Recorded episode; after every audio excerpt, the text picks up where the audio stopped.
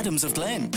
Limerick Today with Joe Nash on Live 95. Let's talk business with Ford Lease. Hassle free vehicle leasing. Search Ford Lease to find out more. So, 85% of people in rented accommodation are desperate to get their own home or access social housing. And this is according to a study carried out by the housing charity Threshold. And they found that renters feel less secure now than before COVID 19. John Mark McCafferty is CEO of Threshold. He's on the line. Good morning to you. Good um, morning, Joe. I suppose no great surprise, really, that people would feel less secure than before COVID 19. No, no major surprise, but I think it's really important that we do um, consult with um, people in the private rented sector, families and individuals. Um, and of course, I, I, need to say that you know this survey is, is with people who have sought our services, so it's a particular group of renters, and it's not necessarily representative of absolutely everyone in the private rented sector. But it does provide an insight into the lived experiences of people who have sought advice and who have many of whom have experienced difficulties of some nature in, in renting their home, and some have been worried about losing their home. So what we found is that um, uh, 90%, over 90% in fact, found it difficult or extremely difficult to find rental accommodation, and that's very much borne out across uh, the country and, and including uh, you know Limerick and the Midwest area with regard to trying to source rented accommodation. There's just very very little available, um, and p- uh, partly as a, result of that, almost one fifth of of uh, renters are paying report that they're paying more than 50% of their take home pay or their income on rent. So that's a huge financial burden for a lot of renters, um, you know, especially as you'd imagine, middle to lower income uh, renters.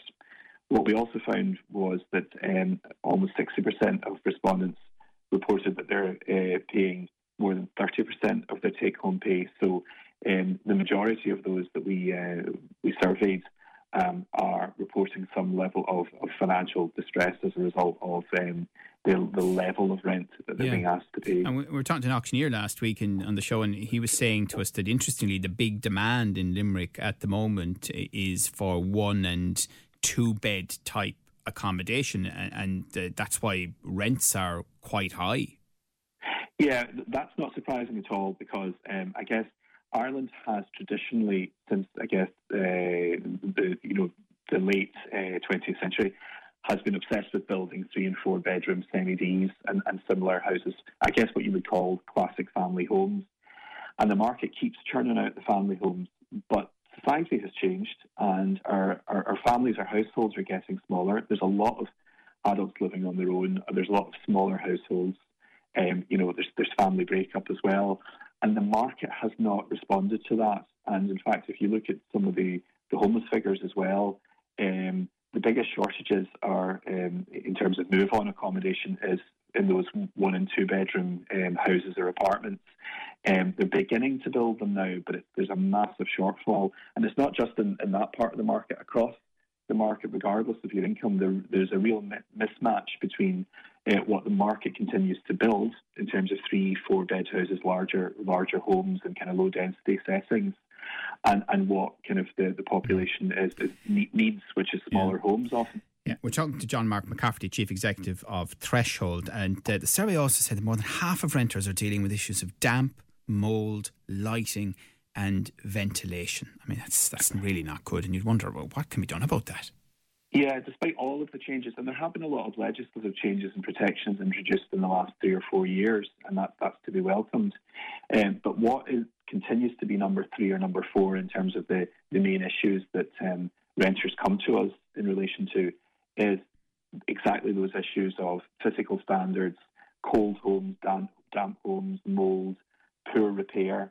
And it, it's um, a symptom of a number of things. One, that lack of supply means that um, you know, private renters or potential tenants are, are, are, desperate to find any kind of home, and then when they, they get it, they're they're just desperate to kind of hold on to it because there are very few options there, and um, there are few carrots and sticks, to be honest, in relation to you know the the lower performing landlords. Obviously, the majority of landlords are good landlords, but there are a hardcore of negligent landlords who don't respond effectively or, or quickly or at all, indeed, to the needs of, of tenants when it comes to uh, repairs and you know damp homes, cold homes. You will find disproportionately that uh, renters are, are living in colder homes and spending more on their their energy bills than yeah, say homeowners. And, and, the other thing I suppose is that you know v- very few um, renters seem to stay in their accommodation for more than a year. So there's clearly a lot of moving around, but it suggests that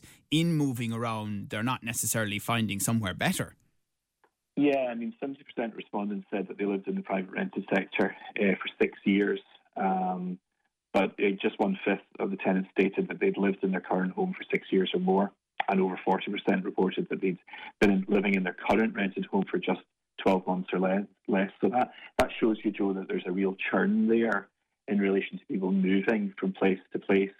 And that's often because tenancies end. And, and the reason tenancies end in, in many uh, instances is because the landlord um, says they're selling or, or does indeed sell, or the home is being is going to be used for the landlord's use or a family member of the landlord um, as well as other as well as well as other issues.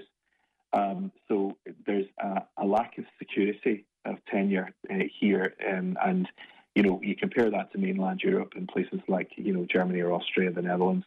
Um, there tends to be um, much longer periods of time in which um, a private renter would be in their home. They could be in for life. They could be in for you know decades rather than just months or years. So that's a real issue that um, government needs mm. to, to look at in and, terms of kind of longer term tenancies. And finally, I mean, do you think rent pressure zones have worked at all? I think rent pressure zones have, mod- have moderated rents. Without rent pressure zones, there would have been um, an es- a further escalation of rents, and we would have seen more what we would have called economic evictions, people um, not being able to pay the rent and, and having to leave on the basis of uh, just lack of affordability. So we do, it's our experience that the rent pressure zones have moderated. They certainly not, you know, stopped the growth in rents, and indeed the last Daft rental report showed even in the COVID era, we see um, continued increases. Okay, they're, they're lower increases than maybe in previous years, but the rents are still mm. generally well, increasing. A 4% uh, increase in uh, the county area of Limerick and a 3.4% in uh, the city. Um, that's the increases that we've seen over the last 12 months here, uh, despite all of the economic turmoil. Thank you very much, John Mark McCafferty, Chief Executive of Threshold, for that very interesting insight. Here's Phil Collins. Call Limerick today now on 46 1995.